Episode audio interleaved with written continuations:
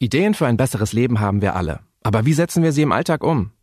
In meinem Podcast spreche ich jede Woche mit Menschen, die mir verraten, wie es klappen kann. Aber keine Sorge, es geht nicht darum, wie wir alles immer noch besser machen. Vertrauen Sie mir. Weder eine Freundschaft noch eine Partnerschaft noch irgendwie die Beziehung zu Kollegen kann ohne Vertrauen wirklich gut laufen.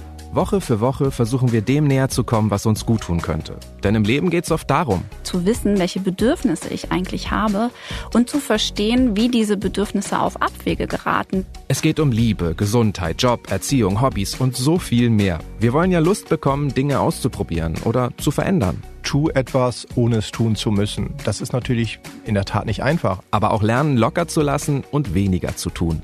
Ist es jetzt ein Selbstoptimierungswettlauf oder ist es tatsächlich ein Gewinn. Also, reinhören und selbst entscheiden. Smarter Leben ist der Ideenpodcast vom Spiegel. Mit mir, Lenne Kafka. Jeden Samstag eine neue Folge.